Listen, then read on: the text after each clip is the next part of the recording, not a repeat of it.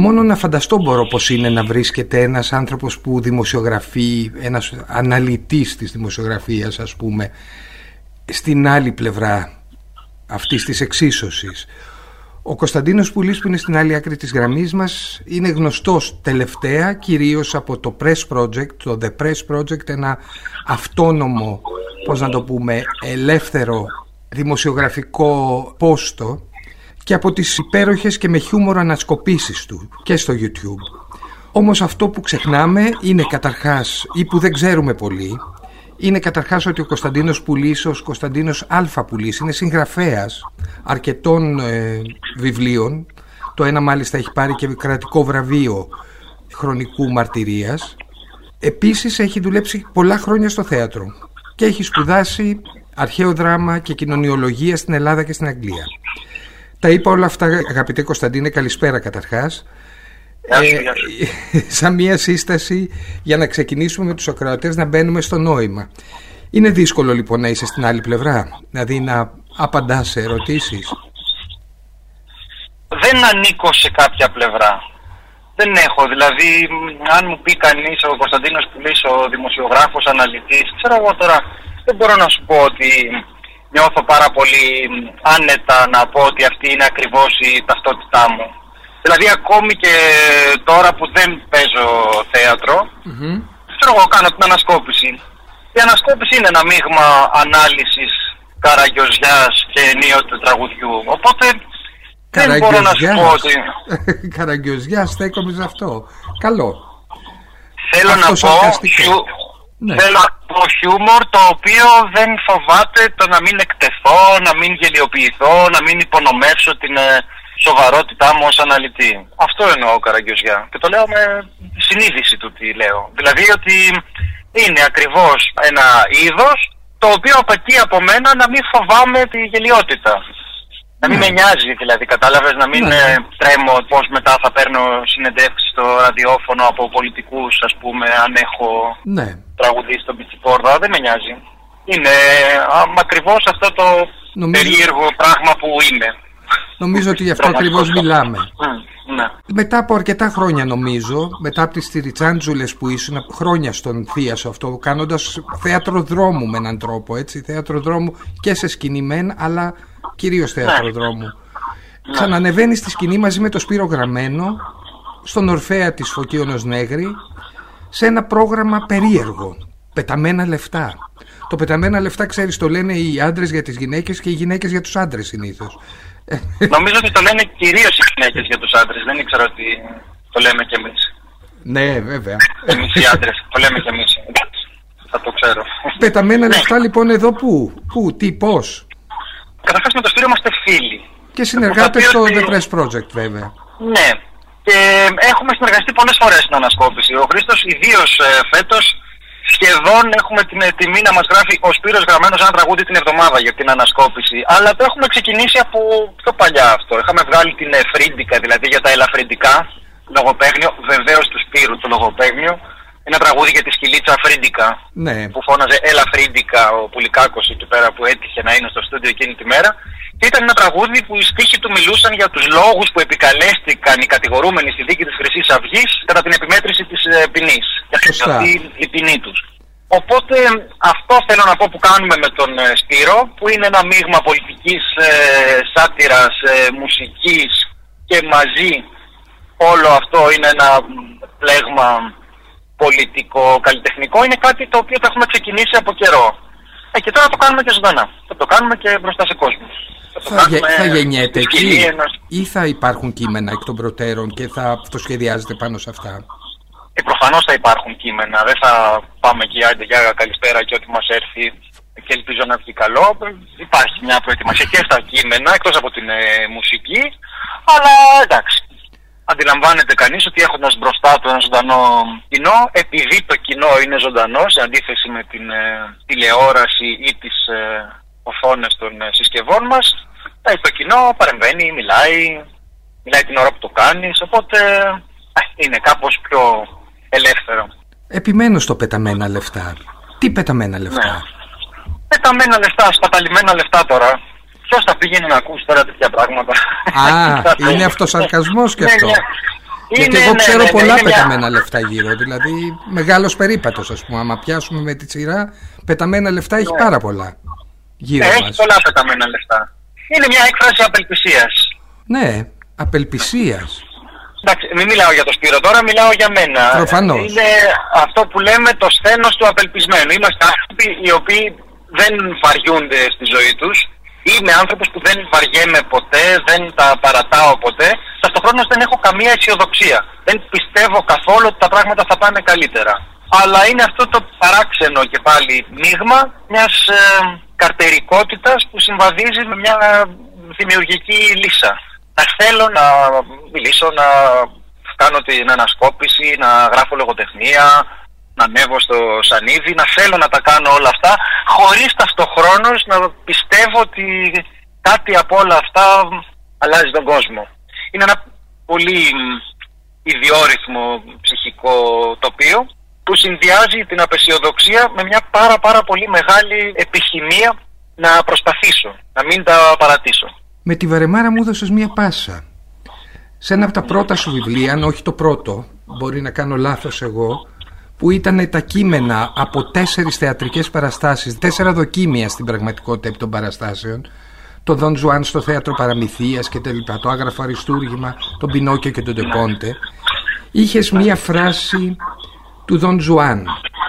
Εγώ δεν ξέρω τι θα πει αγάπη, αναρωτιέται ο Δον Ζουάν. Βεβαίως και ξέρω. Είναι ευφημισμός για τη βαρεμάρα. Βαριέσαι να βλέπεις τον σύντροφό σου, συχαίνεσαι να σε ακουμπάει, αλλά λες είναι ο άνθρωπός μου. Το πιστεύεις αυτό; Τη ρήση δηλαδή του Δον Ζουάν ή αυτήν που απάνθισες εκεί, σε αυτό το κείμενο; Ε, από την οπτική γωνία του Δον Ζουάν, ναι. Ναι. Γιατί αυτό ακριβώς είναι ο Δον Ζουάν.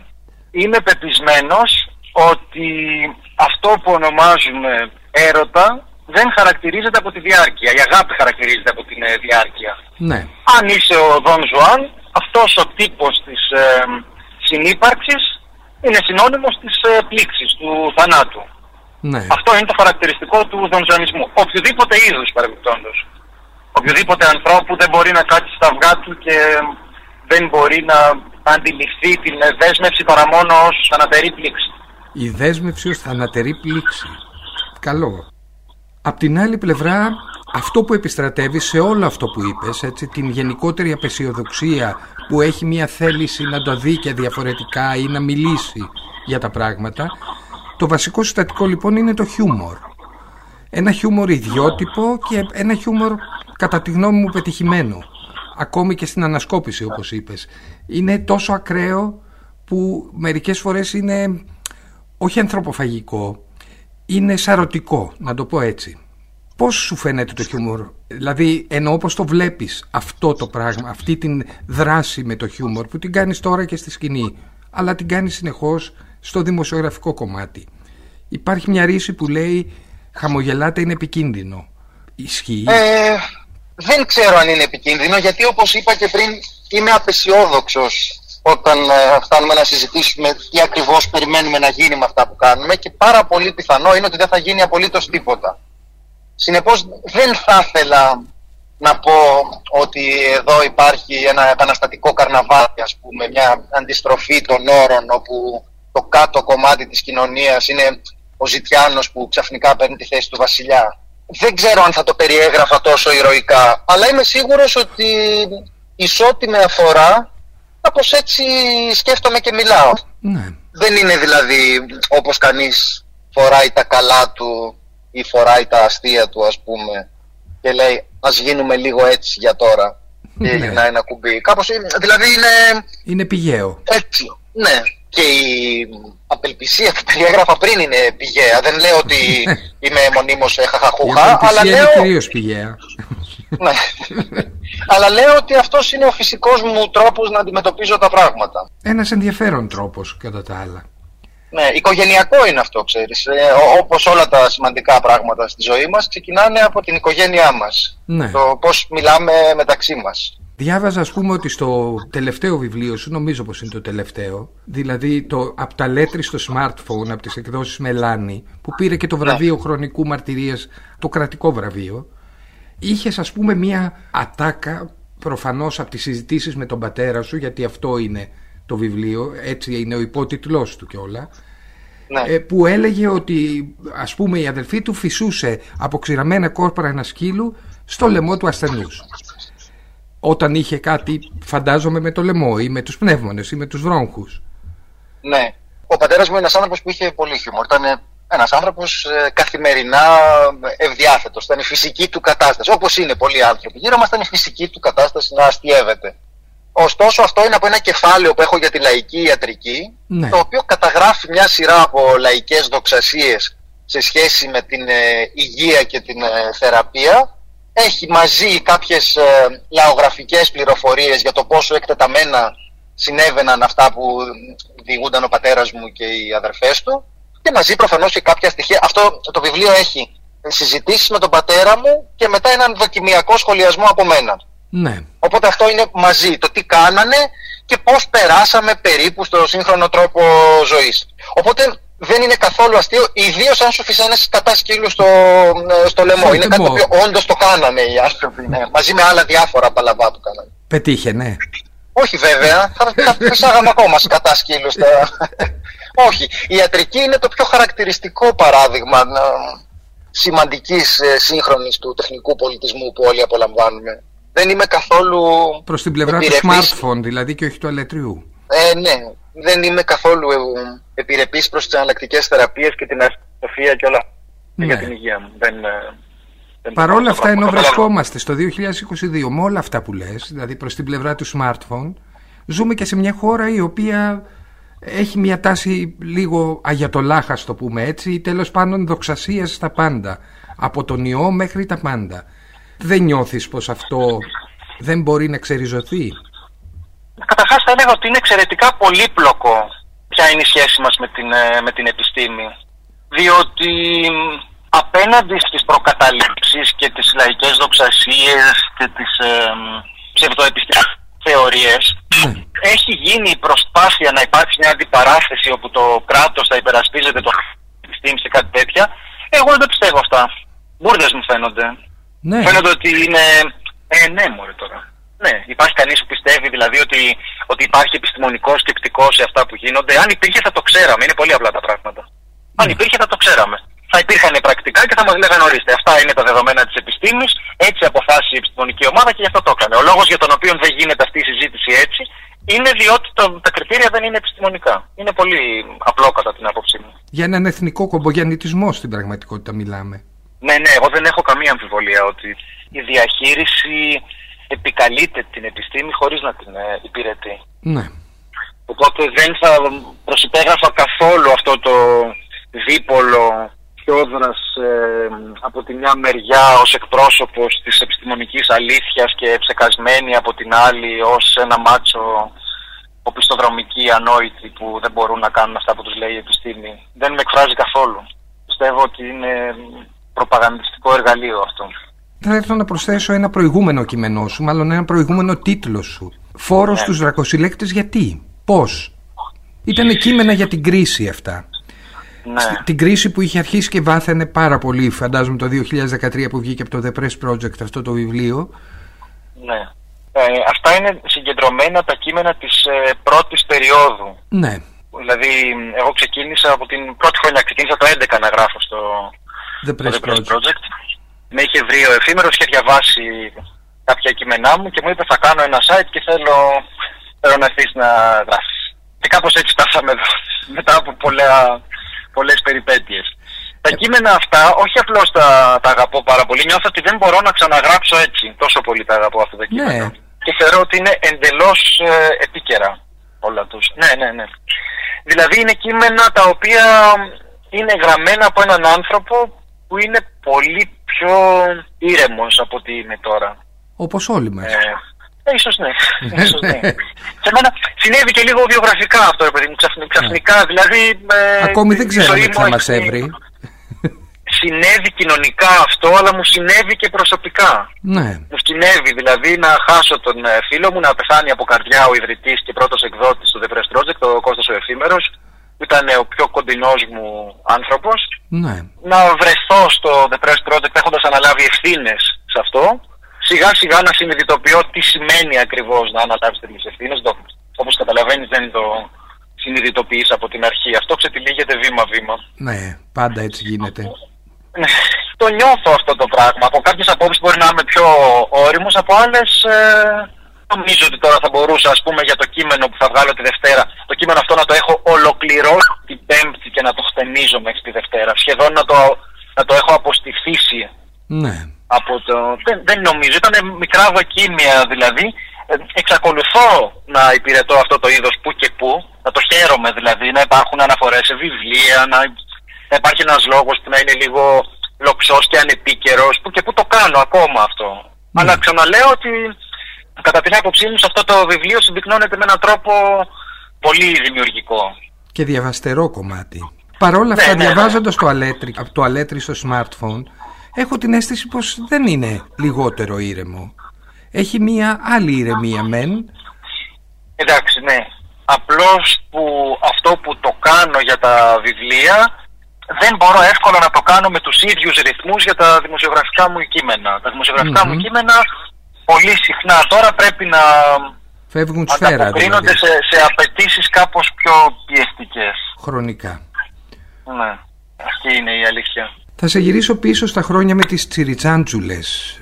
Αυτό το παράξενο σχήμα με το θέατρο δρόμου που έγινε και θέατρο σκηνής μεν, αλλά πάντα παρέμενε στην καρδιά του θέατρο δρόμου. Πώς το αποφάσισες αυτό, δηλαδή έχοντας σπουδάσει αρχαίο δράμα ας πούμε και κοινωνιολογία, έφτασες να παίζεις με ένα σχήμα θεάτρου δρόμου.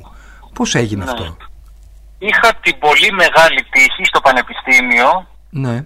Να αναλάβει τη θεατρική ομάδα την ε, φοιτητική η Κίτη Αρσένη. Μμμ. Αυτό θα πει ότι ξαφνικά αυτό ήταν μια έκρηξη για τη, για τη ζωή μας. Ήταν μια κοσμογονική αλλαγή. Ναι. Η Κίτη Αρσένη ήταν ένας άνθρωπος που μόλις λίγο καταλάβαινες και από την προϋπόθεση ότι είχες τις προσλαμβάνουσες για να εκτιμήσεις τι ακριβώς έχει φέρει η ζωή σου στον δρόμο, αντιλαμβανόσουν ότι τίποτα δεν είναι ίδιο. Για τον τρόπο με τον οποίο ε, πέρασε τη ζωή της ως άνθρωπος, ως, ε, ως θεατρίνα, ως καλλιτέχνης, ε, η- η Κίτη ήταν ένα πρόσωπο πολύ πολύ σημαντικό για όλους μας. Πάρα πολλοί άνθρωποι από αυτή την ομάδα γίνανε ηθοποιοί. Μία από τις ομάδες που, που βγήκανε, που κάποια μέλη της προερχόμασταν από εκεί ήταν οι Τσιριτσάντζουλες.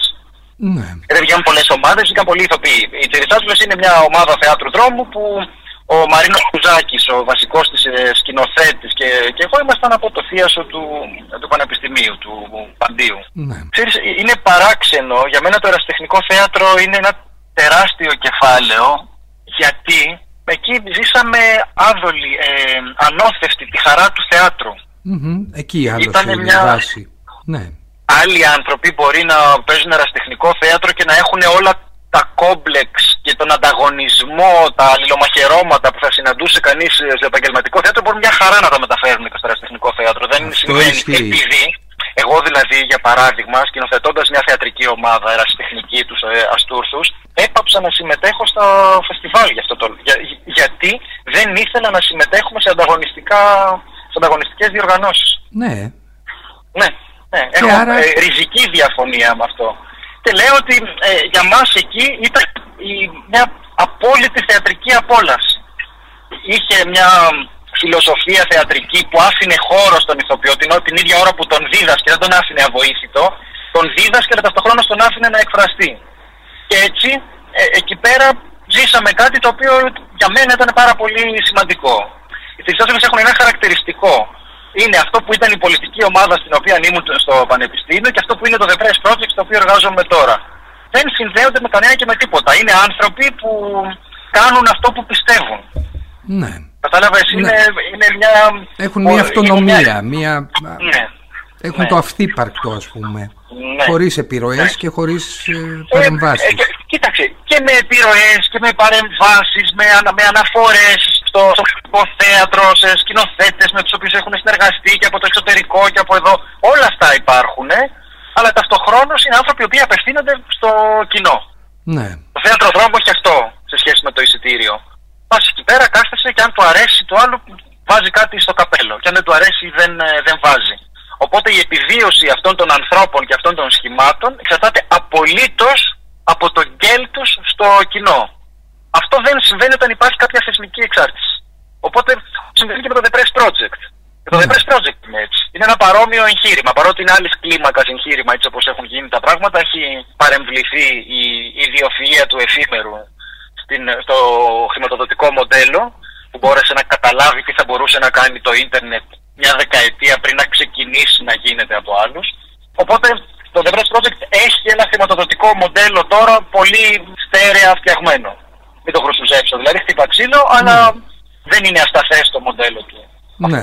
Κατάλαβες, οπότε λέω ότι όλα αυτά ανακάλυψα σε μεγάλη ηλικία, σχετικά πρόσφατα ανακάλυψα, ότι όλα αυτά που ήταν για μένα διαδοχικές εμπειρίες της ζωής μου ε, συνδέονταν με ένα κοινό νήμα. Αυτό είναι και ευλογία με έναν τρόπο. Ναι, σημαίνει ότι κάνουμε ό,τι κάνουμε σε πολύ δύσκολες συνθήκες, αλλά χωρίς να, λογοδοτούμε σε κανέναν άλλον από την ε, συνείδησή μας. Ναι. Αυτό είναι κάτι που το έχω, το έχω τηρήσει χωρίς να το καταλαβαίνω. Δεν ήταν ποτέ προγραμματική μου θέση, το παρατηρώ εκ των υστέρων. Ναι. Ότι αυτό κάπως ε, ενώνει το, το, είναι το νήμα που συνδέει τις διαφορετικές περιόδους της ε, ζωής μου. Είμαι αποφασιστικά στραμμένος και δεσμευμένος προς τον κόσμο του, του περιθωρίου στην, ε, στη δημιουργία και όχι με την έννοια την, ε, την, την πιο γλαφυρίας ας πούμε του περιθωρίου ότι είμαι κανένας άνθρωπος που κάνει καταχρήσεις και τέτοια με μάλλον το αντίθετο αλλά εννοώ ότι όλα αυτά γίνονται σε ένα πλαίσιο ε, αυτοοργανωμένο που απευθύνεται πριν απ' όλα σε ανθρώπους που νοιάζονται για αυτό που κάνουμε. Στους λίγους ανθρώπους που νοιάζονται, αλλά παρόλα αυτά φαίνεται ότι υπάρχουν. Υπάρχουν αρκετά ώστε να συνεχίζουμε κι εμείς. Ναι. Αυτό είναι σαν να επιστρέφεις στα πρωταρχικά, δηλαδή όπως η εφημερίδα ήταν κάποτε κάτι άλλο. Εννοώ κάτι άλλο από αυτό που είναι σήμερα, έτσι. Ναι. Κάτι που φτάνει να είναι, ναι, είναι... ακόμη και ρηπαρό. Είναι ε... επιστροφή στα πρωταρχικά, ναι. Και αυτό που κάνουμε το Σπύρο δηλαδή τώρα, τι είναι τα, τα live, είναι κόσμος που έρχεται κάτι θέλει, κάτι έχει δει αυτός ο κόσμος. Έχει μια επικοινωνία με έναν άνθρωπο. Ακριβώς. Ακούει τα τραγούδια του Σπύρου και λέει ότι νιώθει ε, αυτό που κοροϊδεύουμε μερικές φορές και λέμε Αχ, η αγάπη του κόσμου και τέτοια. Υπάρχει αυτό το πράγμα. Ακούει τα τραγούδια του Σπύρου και νιώθει μια εγκύτητα, μια οικειότητα. Ναι. Ότι έτσι καταλαβαίνει τα καλοκαίρια του, έτσι καταλαβαίνει το αφεντικό του, έτσι καταλαβαίνει τους ρατσιστικούς φόνους. Κατάλαβες όλο ναι. αυτό είναι ένα πλέγμα εμπειριών το οποίο το αντιλαμβάνεται μέσα από αυτή τη σχέση. Ότι εγώ με αυτόν τον άνθρωπο συνεννοούμε και πάω και τον ακούω. Κατάλαβες οπότε δημιουργείται κάτι το οποίο είναι μια δουλειά και είναι και ταυτοχρόνως κάτι πολύ περισσότερο. Είναι και ένα ξόρκι στη μοναξία της σκέψης του καθενός, δεν είναι έτσι; Είναι έτσι ακριβώς. Νιώθει πως υπάρχει κάποιος άλλος που ταυτίζεται με εκείνον. Αυτό ναι, του, δίνει, ναι. του δίνει έναν άνθρωπο που λέμε. Ναι, είναι απολύτως έτσι. Είναι έτσι γιατί δεν είναι λίγο πράγμα τώρα, είναι πολύ συγκινητικό. Ναι, ότι βέβαια. κάνεις κάτι, προφανώς όλα αυτά τα Δυστυχώς αυτό μένει μόνο... Ναι, μένει πολύ δικό αυτό. Τι εννοώ, μένει πολύ δικό σου πράγμα. Μένει πολύ δικό σου ότι ταυτίζεσαι με αυτό το πράγμα που ε, βλέπει έτσι, παράδειγμα όπως είπες στους ρατσιστικούς φόνους ή αυτό που γίνεται γύρω μας. Τι εννοώ, δεν γίνεται ντουντούκα ποτέ. Είναι πολύ εσωτερικό για να γίνει ντουντούκα. Κάνω λάθος αυτό; Εγώ ήμουν, ε, παραμένω μεγάλος θαυμαστής του Κωστή Παπαγιώργη και είχα την τύχη να τον ε, γνωρίζω κιόλας. Είχα ναι. μια οικειότητα μαζί του. Λοιπόν, ο Παπαγιώργης έλεγε ότι όταν έγραψε το Ζώντες και Τεχνεώτες ε, είχε ορκιστεί ότι δεν θα χρησιμοποιήσω, λέει, ούτε μία τετριμένη φράση, ούτε μία φράση που να έχει φάει τα ψωμιά της. Εγώ δεν ξέρω αν το καταφέρνω αυτό, αλλά ξέρω ότι είναι κοντά στον τρόπο σκέψης μου. Δηλαδή, ξεκινώ πάντοτε, η αφετηρική μου θέση σε ό,τι, σε ό,τι λέω, είναι ότι αν κάτι το έχουν πει άλλοι δέκα την ίδια μέρα στα social media, δεν θέλω να το γράψω κι εγώ.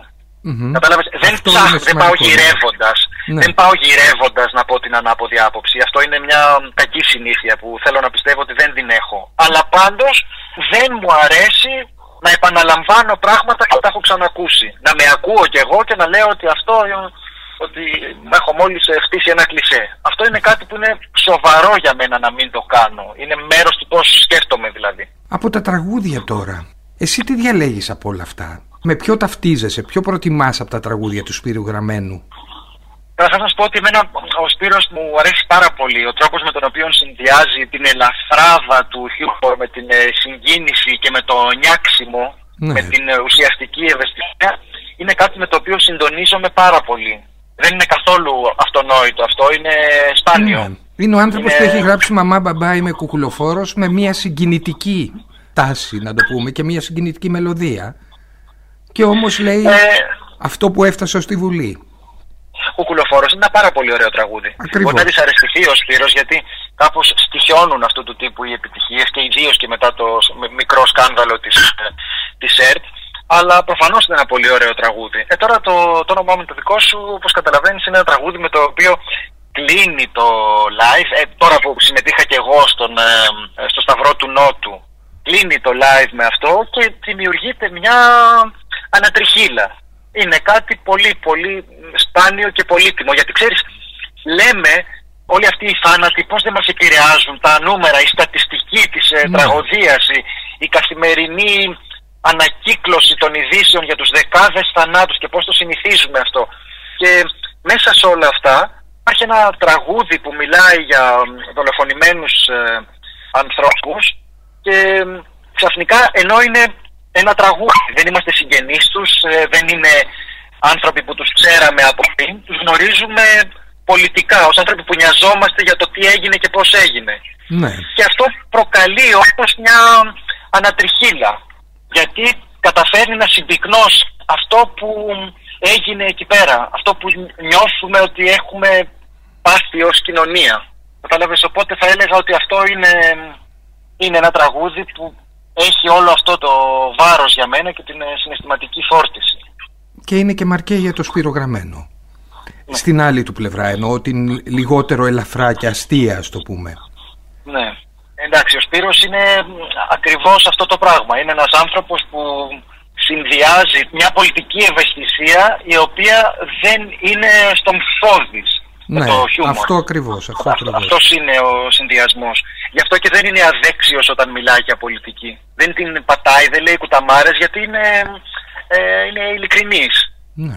Αυτός είναι ο πολύ απλός τρόπος. Δεν είναι προφανώς έχει ένα team δεκάδων επικοινωνιολόγων να του γυαλίζουν το image όπως καταλαβαίνεις κάθε μέρα για το Ε, βέβαια. τι γράφεις στα social. Αυτά είναι μια ολόκληρη επιστήμη που βρίσκεται από πίσω. Αλλά βοηθάει σε αυτό και το να λες πράγματα που πιστεύεις. Να μην κοροϊδεύεις τον άλλον και τα μούτρα σου. Κατάλαβες, αυτό είναι πολύ Αυτό, σημαντικό. αυτό και ο Για να- άλλος για το να μην καταλαβαίνει. εκτίθεσαι. Ε, ναι, γιατί εκτίθεσαι όταν πας να κάνεις κάτι που δεν είσαι. Αλλιώ δεν εκτίθεσαι, μπορεί να αποκαλυφθείς, ας πούμε. Αλλά δεν είναι ότι είναι στραβοπάτημα.